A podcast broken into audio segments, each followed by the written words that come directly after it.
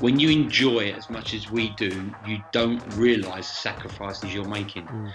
It's only when you get old, the way I am now, that you look back, you realise how much you, you do sacrifice over the years. This is Football Stories, a podcast that tells some of the more interesting stories from the beautiful game from the people involved in those tales. It's not about big names, this podcast series. It's about maybe the people behind the scenes who have contributed to some of those big moments. You may not know the names, but you're going to recognise some of the stories, and that is certainly the case with today's podcast guests. I'm talking to Gary and Colin Lewin, who are two brothers, both with Arsenal, and in the case of Gary, with England as well. Now, you might remember in the 2014 World Cup, you would have seen Gary Lewin celebrating Daniel Sturridge's goal against Italy. You'll remember it because he slipped over dislocated his ankle and had to be stretchered off the pitch. We'll be talking about some of his highs with England too in this podcast, though. We also chat about Daniel Sturridge and his struggles with injury and about the inner workings of Arsenal Football Club under the man himself that changed Premier League football, Arsene Wenger. Gary and Colin Lewin are today's podcast guest, and they are the physios. Thanks, Jim. Nice to be here. Hey, Jim. Nice to speak to you. Well, there's absolutely loads I want to talk to you about today because you've had or you've helped get some of the biggest names in sport onto the pitch during your careers. And that has no doubt impacted some of the biggest sporting moments, certainly in Premier League history. But I want to go right the way back if we can start at the beginning, if that's okay. Because for most six year olds, they won't wake up one day and go, I want to be a sports physiotherapist. Colin, I know you had a slightly more traditional dream than that. You wanted to be at the real sharp end of football when you were growing up. You wanted to be a footballer. No, no, you got the wrong one there, Jim. That's Gary. I was nowhere near good enough, Jim. No chance. Gary, it was you that had the more traditional dream. You wanted to be at the sharp end and be a footballer. Yeah, in the uh, late 70s, early 80s, I was a goalkeeper. And in those days, they didn't have academies. So I played as a youngster. I played for West Ham, Arsenal, um, Fulham, had a trial game at Leicester. And at 14, I signed for Arsenal and uh, did a two year schoolboy forms with Arsenal, and then I signed the apprentice professional forms when I was 16. And then, unfortunately, was released by the club when I was 18, having played in the, the old fashioned youth team, Southeast Counties mm. League, and a few reserve team games. What's it like getting that news at the age of 18 when you've been in the system from the age of 14, as you say? You've been for all these significant London clubs, and then at 18, someone just goes, Sorry, you're just not good enough. What's, what's that like? It's devastating. It's the end of your world. Um, you can't think of anything else. Your world just implodes. Really, it, it, I must admit, it took me a while to to get over it. Then I had some life changing decisions to make. I had um, I had the opportunity to go on trial at places like Southend, Orient, and a few other smaller London clubs. But I got some really good advice from people around me. One of which was Fred Street, who was the Arsenal and England physio at the time, mm. and said to me, "Why don't you think about going into physiotherapy?" And um, I didn't know what I wanted to do. Physiotherapy was one option. I wasn't sure if I wanted to go into the police force. I fancied being a PE teacher. But whatever I wanted to do, I needed A levels. So yeah. I left Arsenal in '82 and the summer. And in again in those days, things have changed dramatically now you used to stay at sixth form in your school to do your A levels if you failed your A levels, you could go back and do a third year in the sixth form and retake them. So I went back to my old school, Redden Court School in Harold Wood, and I actually did two A levels in that third year. So I was classified as a third year sixth former, but managed somehow to scrape through two A levels. And at that time, I carried on playing. I played at Barnet, um, who were in the Conference League then. Barry Fry was the manager and I played a year at Barnet whilst I studied for my A levels. And as the year went on, I decided that actually it was physiotherapy I wanted to do, and I applied to Guy's Hospital, and I got accepted to start training as a physiotherapist in um, in September 1983. Do you think any part of that decision to go into the physiotherapy side of it was because you'd had that kind of rejection from the sport? So you'd had your dream taken away from you because of people deemed you not to maybe be able to reach the level that, that you'd have to reach. But mm. I guess for other people, they might have that dream taken away from them because of a serious injury, for example, and you could have some kind of impact for that for others. Yeah, partly. I think the, the, the, I think the course of action really was the devastation of being released, and then the, the dream of not playing football sinking in. Next thing, real, reality sets in. In what do you do? And then to have that option of staying within sport as a physiotherapist, mm. then suddenly becomes quite attractive. I had no idea that my career would pan out the way it did initially or the way it has longer term. At the time, I was my, my plan was at the time was to carry on playing football, work as a physiotherapist somewhere, and then if I was good enough, I'd get taken back up by the football league clubs and carry on being a professional footballer. Retired and then set up a private practice and work as a physio. So that was the cunning plan. um, as it turned out, Fred Street left Arsenal in the summer of 83 and a physio called Roy Johnson took over. Roy was full time assistant to Fred, but Roy decided he didn't want to have a full time assistant. He wanted to work on his own.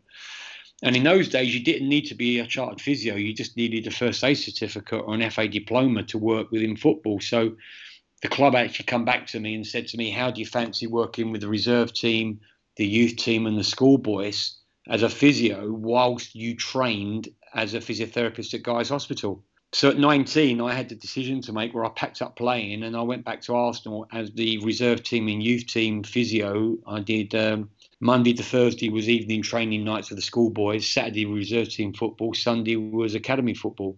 So I was doing nine till five in the hospital, and then evenings and weekends getting my hands on wow. experience sports medicine. The downside to that was I had to pack up playing.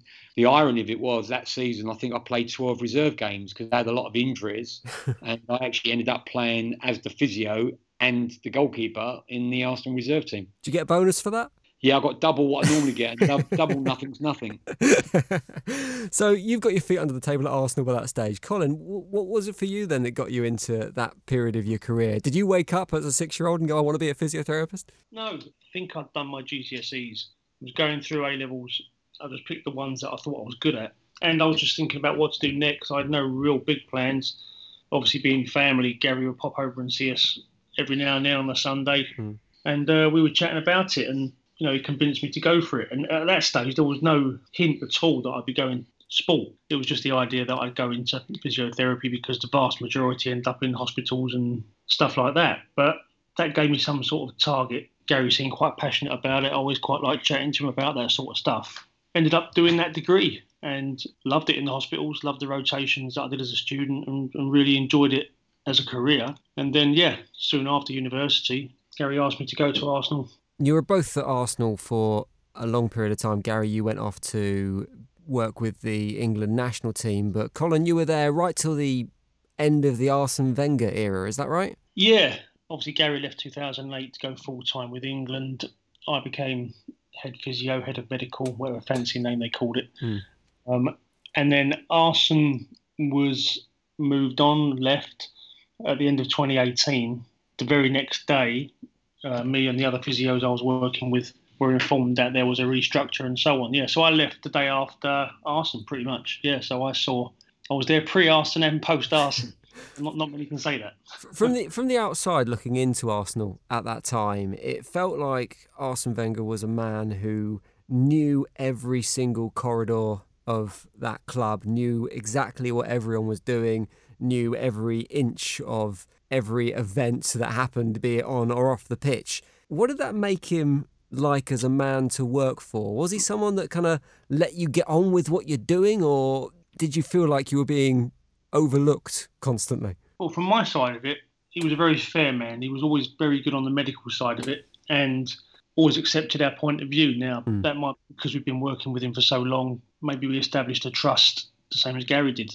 But no, we were rarely questioned. I mean, you were you were put under pressure. You were, yeah. you know, you were made to work and uh, to the level that he would expect because he was a, he was the first one there some mornings and the last one to leave. He was a hard working man, so he set standards. Don't get me wrong, but he was never an overlooker.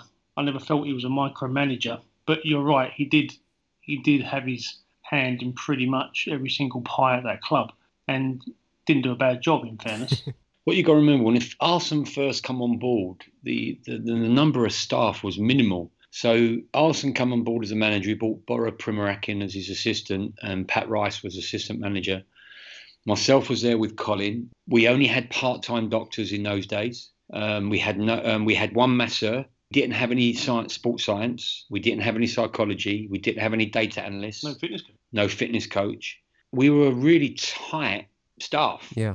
And we all mucked in and did everything as a staff. And we were to say that he was in control of everything. Well, that's not an understatement because at the end of the day there was only five or six of us, so it was easily controlled. Now I left in 2008 I would say just before I left, it started to increase. We had a fitness coach in, we had two masseurs in, and I think the staff started to grow. And I mean, I'm, i let Colin go into the number of staff that were there when he left. I mean, it suddenly became a massive entourage of people that become more difficult to manage. And I, and it's something that Arsene did very well. But I think the strength of him that I would certainly say from my experiences was he allowed people to do the job that he employed them to do. Mm. And he was confident and very loyal to his staff. And yes, he would discuss things. Yes, he'd give opinions, but he respected your own professionalism and the way you worked and would allow you to do it your way. All he wanted from his staff was honesty, integrity, and hard work and, and professionalism. And I think he got that from all of his staff. And it was we had a saying at Arsenal that was there when I was there as a schoolboy, and it was remember who you are, where you are, and who you represent. And Arsene coming and really just continued that that um, sentiment, really. As you say, during his period in the Premier League, the game changed hugely.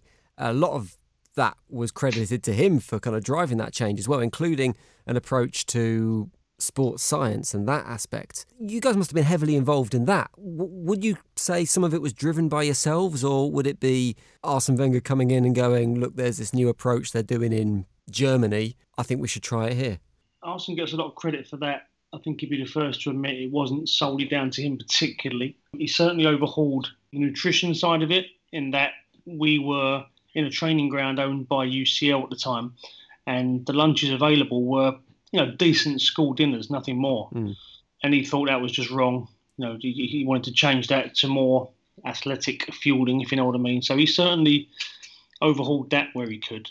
That became a lot more straightforward once we got our own training ground in '99. I mean, that was a big thing, Carl, wasn't it? When we didn't even own our own training ground, there was days we weren't allowed there, and he couldn't understand that our professional football club did not have its own facilities. So he really drove that as well. In uh, we suddenly become self-sufficient. We could work anytime we wanted, day or night. We had our own facilities. We controlled the quality of the food, the type of food we are eating, nutrition, the hydration, the type of training. I do agree with Colin. I, I don't think that Arsene drove the changes. What Arsene brought to the table was everything we did, he wanted top quality. And the culture within football in pre Arsene was that everything was done in house. So as a physio, you would end up doing everything. And if you wanted help with any kind of professional person, you would send the player out, I don't know, see an osteopath or to see a specialist. Arsene's attitude is, well, no, actually, we should be using people and employing people that are actually good at these roles. And it then enabled us as staff to start looking outside of the box and bringing things in that we knew were out there and we could bring it to the table because the club would spend the money and allow us to do so. Mm. So I think it was a combination of Arsene bringing some new ideas, some new thoughts, but also changing the culture of football to allow the staff to actually go into these areas as well. How did the players react to those new ideas? I'm thinking particularly when you first went into Arsenal, where, where there were some big name players who had some success, uh, but also had a little bit of a a reputation, if you like. So I'm thinking particularly, say, for example, changing their diet. And we know from the Fabio Capello era at England, was it Fabio Capello that decided players couldn't have tomato sauce anymore and there was supposed to be kind of an out- outrage in the camp? No, what, no mayonnaise, no tomato sauce, no butter. what was it? What was that like? How did players react to those changes instantly when Wenger came into Arsenal and kind of started well, ringing the changes? Those changes didn't happen because those changes are a little bit ridiculous. So Arsenal wasn't like that. Arsenal wasn't banning ketchup and banning butter, but there was water on the tables rather than fruit juice and stuff like that. But the players at the time, if you look at the squad when he joined, were all early 30s. You might you might correct me on that, but they're all sort of early 30s Dixon, Winterburn, Adams, mm. Bould, Keown, these sort of players that the chance to extend their contracts, not even contracts, to extend their careers by another year or two by doing the right thing was a very welcome thing to them. You know, the money had just come into the game, they were doing really well. Mm. And so if they felt they were getting another year or two on their career by doing these things right, I mean, there was a lot more stretching going on after training. Things were done a bit better, simple as that. And I think those lads, especially, bought into it you know, they're all on record as saying that. I think the biggest thing Arsene brought to the table was we all read about the sports science and nutrition and the hydration. He brought a bit of all of that to the table.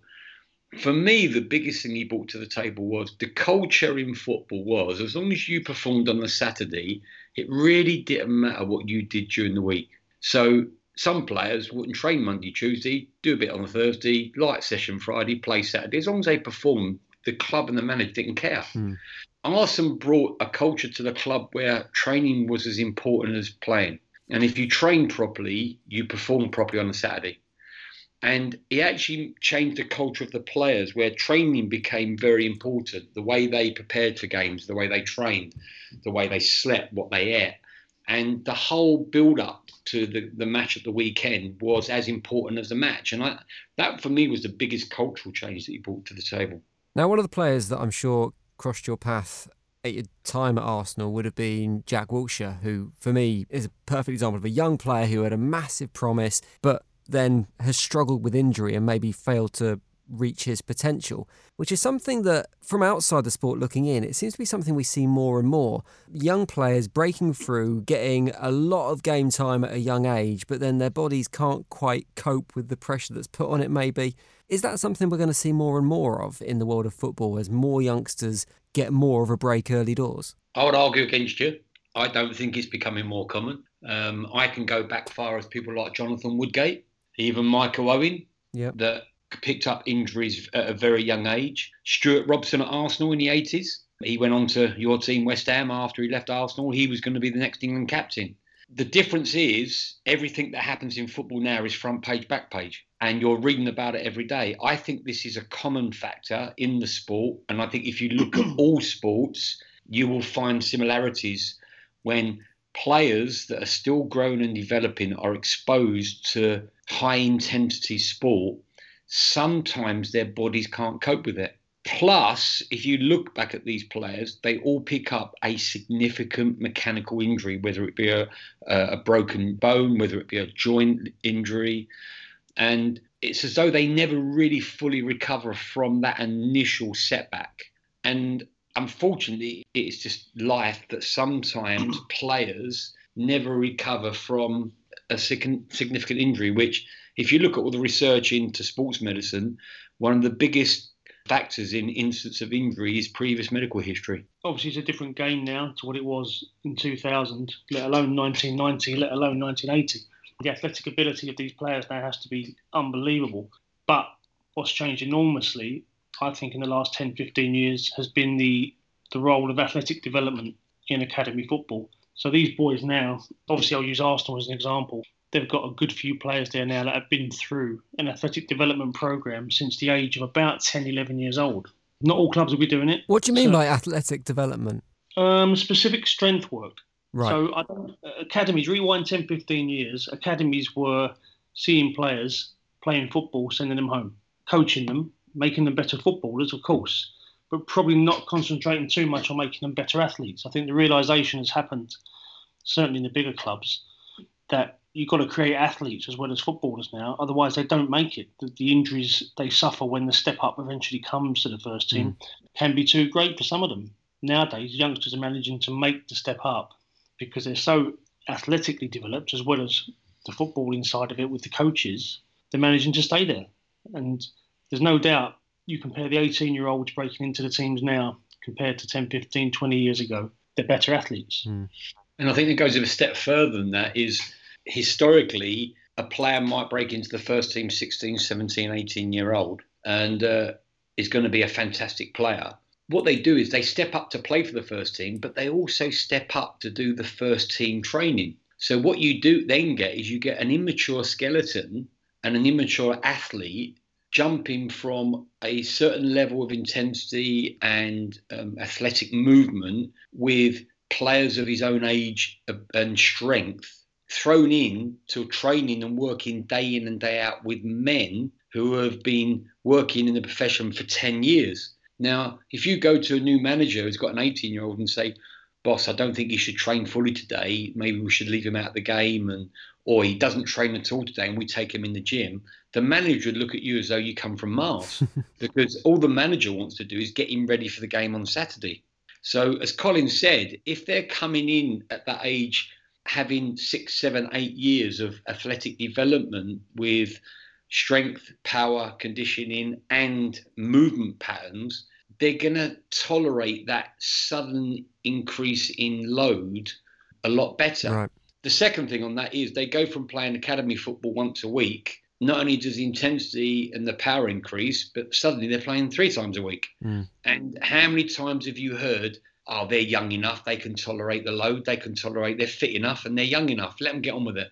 Well, actually, they've got an immature skeleton, they can't always get on with it. With that in mind, there must have been some players that you've seen passing across your physio tables throughout the years at different clubs and they're doing different work that had real potential but maybe didn't quite reach that level because their bodies let them down or they picked up injury. Who would you say was the one player that could have gone on to great things but maybe was curtailed because of those things?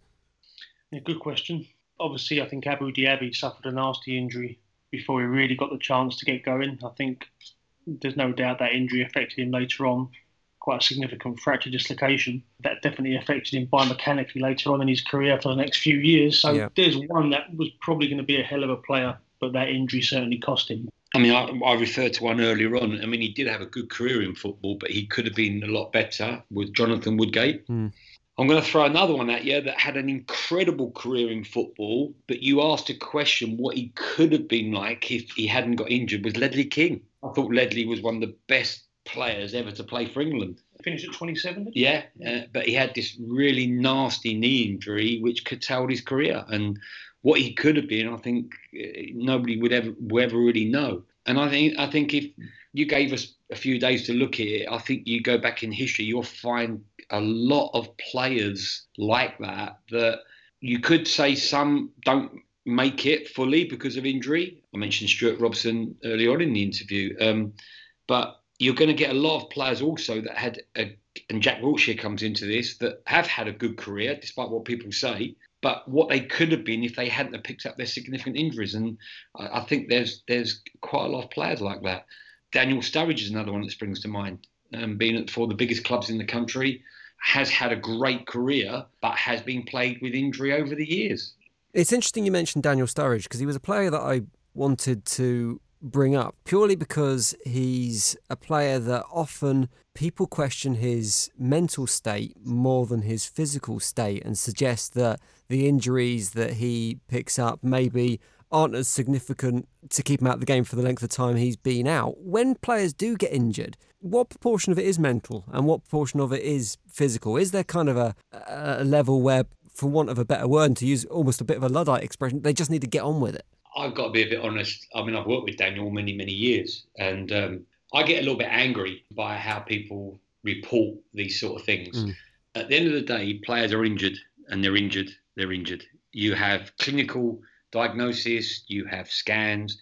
They have injuries. There's no doubt that mentally, or the mental aspect of it, plays a big part in their recovery from injury because mentally sometimes it's very difficult especially when you're an explosive, dynamic player, to get rid of that apprehension that this could happen again. Could it happen again? Right. And I think that's the same with any sport. I do think like if a so, dog bites you, you might not go and stroke that dog straight away. I guess. Well, exactly. I mean, and and and I do think that sometimes there have been some very cheap shots out there when people like Daniel have been bracketed under this, and I think you could go through a lot of other players. So Look, I, I, think that's unfair. I don't think it's right. But undoubtedly, the mental side of it plays a massive part. And I think that's obviously why now psychology is becoming to play a big part in all aspects of sport, not only in football, but all, all sport. I think now there's been a lot of research done, certainly on the ACLs, you know, the cruciate comebacks. There's been a lot of research done on how prepared they felt mentally going back we can test them physically, we can test all sorts of stuff and really give them evidence that they're quicker, faster, stronger, can jump higher. But it's only fairly recently that the psychological questionnaires have, have come into play, and they can reveal an awful lot. And there's an awful lot of research going on in the last five years about that. And it's certainly something I would do now. If I was bringing back an ACL, I'd certainly have them on the, uh, the psychology questionnaires throughout their comeback, when I probably wouldn't have done 10 years ago. The latest news about your team. The biggest stories from your terraces. The most exciting moments from your week. Forget the clickbait and listen to real fans bringing you real news every single day from the Premier League. Listen and subscribe now wherever you find your podcasts by searching Football Social Daily. You guys must build some really deep relationship with these players, particularly the ones who are suffering through injury, because you're seeing them on a daily basis, you're keeping them playing, you're keeping their careers on track. That must develop a sense of respect and gratitude on their parts and a pretty powerful bond.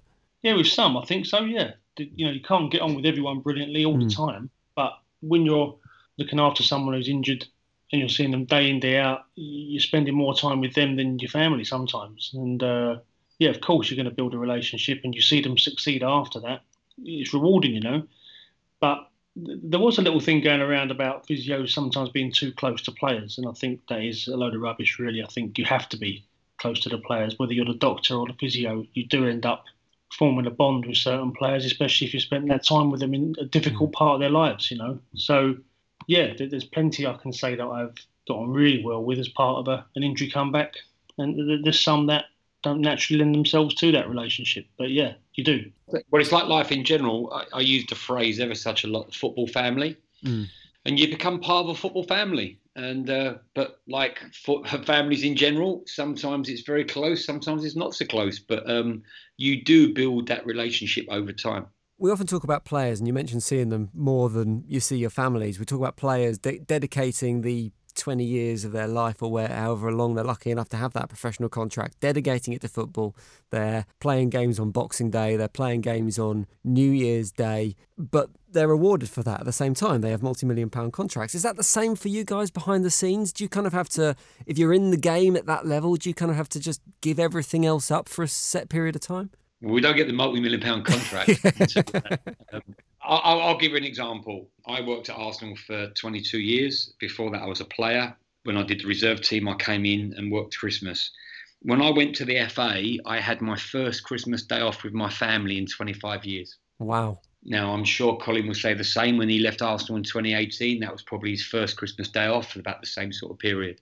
I recently went to a wedding where my granddaughter was a bridesmaid, and my wife glowingly turned around to me and said, You do realise our three daughters have been bridesmaid five times and you've never seen them.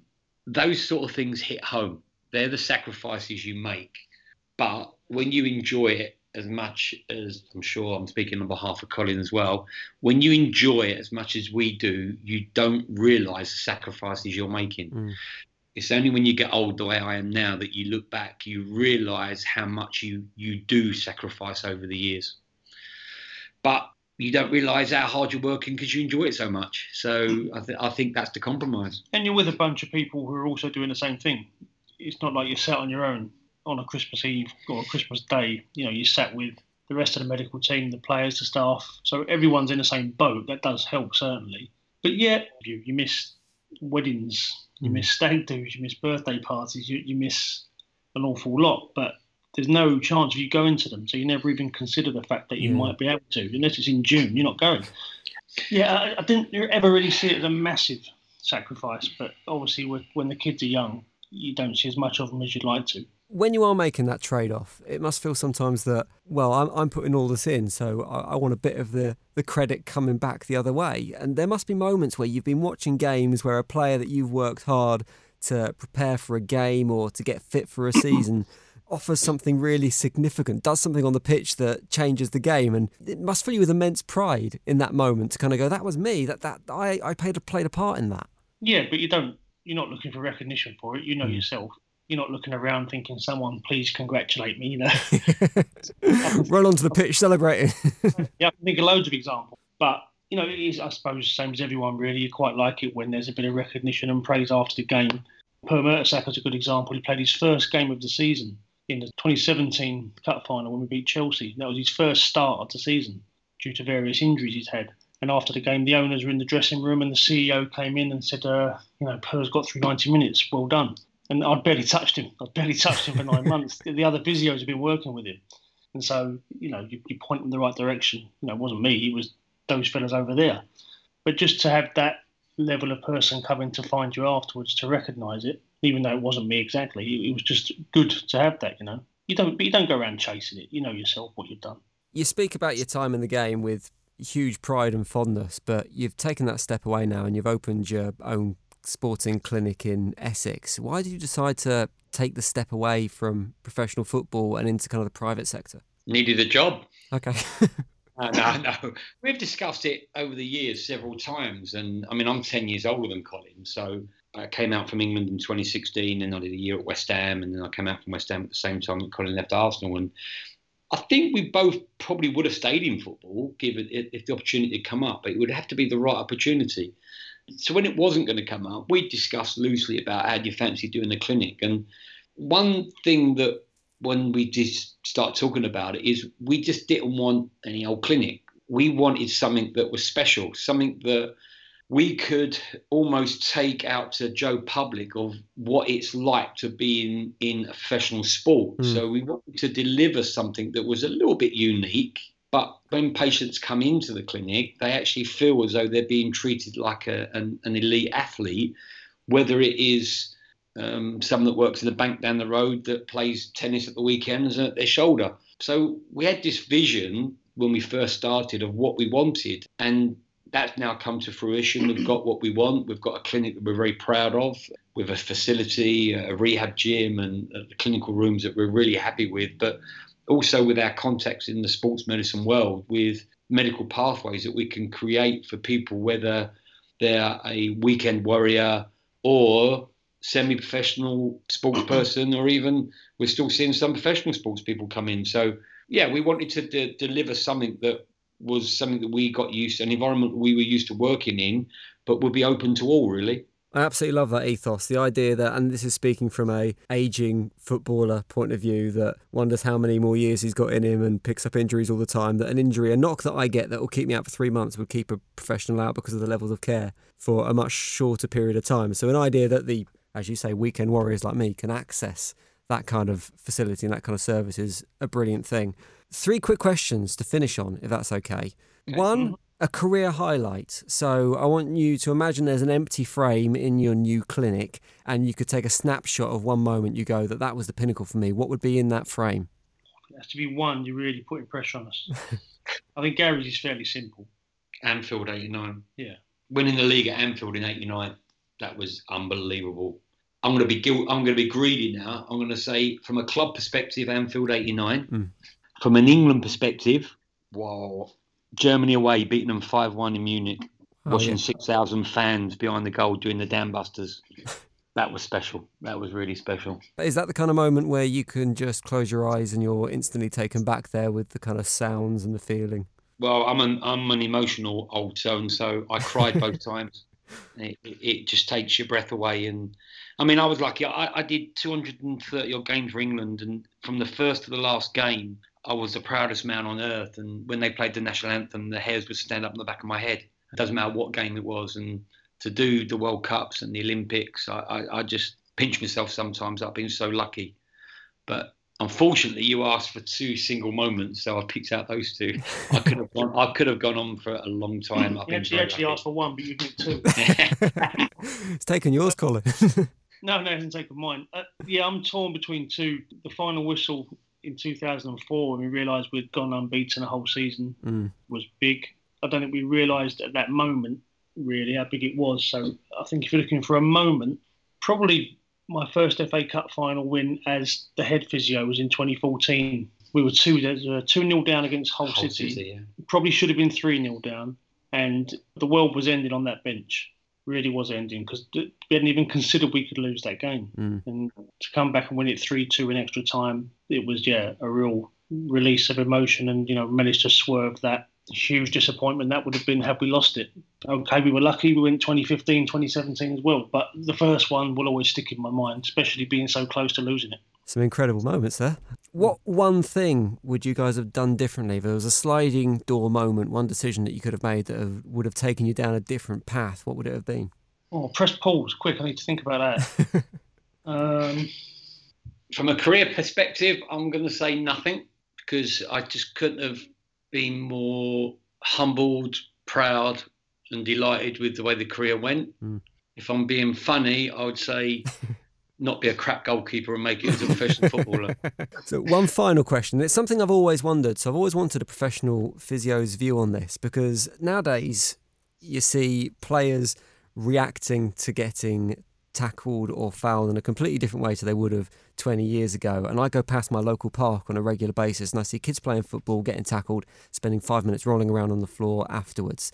Is there a reason why that has crept into football? Is it that athletes are so finely tuned now that they can take a small knock and it sends them into pain and it, it, it is kind of like a, a instant worry or a concern that they might have picked up a serious injury or is it pure play acting I would say neither. I actually think it's a society thing.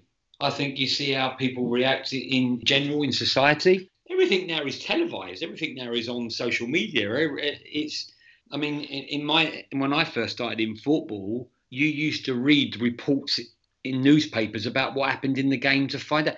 I remember we used to come out of grounds on a Saturday night, and every city had an evening newspaper, and we would read the reports of the games because that's how you could only find out what happened in the games. By the time you read the newspaper now, it's old news, and so I think everything else has become so sensationalized that I think it's no different being on the pitch. I think the pressures on the pitch have, are enormous. I think the crowd pressure, the social pressure, and I think that then just goes on to people's reactions. And I think I think you have to say that players, by doing that, are ensuring they get the free kick most of the time. This game has become so quick, you can't always be sure the referee is going to give it. So I think players, a lot of it is to ensure that everyone knows they've just been fouled. Mm. And it's almost an accepted part of the game. I'm not saying it should be at times, but I, I think it's almost an accepted part of the game. But for me, it's a society thing. I think if you look at society, not only at sport, but all aspects of society, it's probably the same. And there's no way that the Premier League is anywhere near the Spanish League or the South American League for it. I think the Premier League is nowhere near that level. Gary, Colin, it's been fascinating chatting to you guys. If people want to find out more about your clinic that you've got in East London, if they're a weekend warrior who's struggling to get fit, where can they find more information? The website is www.lewinclinic.co.uk. We're on Instagram, Twitter, Facebook, and all that stuff at the Lewin Clinic. And we're in East London, Essex borders. Come and see us. Guys, it's been a pleasure to speak to you. Fascinating to hear about your careers. Thanks very much for your time today. Thank you very much indeed. All the best, Jim. Take care. If you are that weekend warrior who wants to try Gary and Colin's healing hands, then you can search Lewin Clinic online and you'll find their practice there. That's it for today's show. Make sure you check out the other podcasts in this series. And if you came here as an Arsenal fan, then check out Football Social Daily from Sports Social. It is the only daily Premier League focused podcast that comes out every single day of the season with all the latest news and all the latest opinion discussed by fellow football fans. Search Football Social Daily wherever you find your podcasts, wherever you're listening to this podcast, in fact, to listen to that. Make sure you subscribe to this one too, because there's more to come from this series in the new year. But for now, thanks for listening. Football Stories is a Sports Social production and part of the Sports Social Podcast Network. Hosted and produced by Jim Salverson, with additional production support and imaging from Ant McGinley. Find more great shows or join the team at sport-social.co.uk. Sports Social Podcast Network. Lucky Land Casino asking people what's the weirdest place you've gotten lucky? Lucky? In line at the deli, I guess? Aha, in my dentist's office. More than once, actually. Do I have to say? Yes, you do. In the car before my kids' PTA meeting. Really? Yes. Excuse me, what's the weirdest place you've gotten lucky? I never win and tell. Well, there you have it. You can get lucky anywhere playing at LuckyLandSlots.com. Play for free right now. Are you feeling lucky? No purchase necessary. Void where prohibited by law. 18 plus. Terms and conditions apply. See website for details.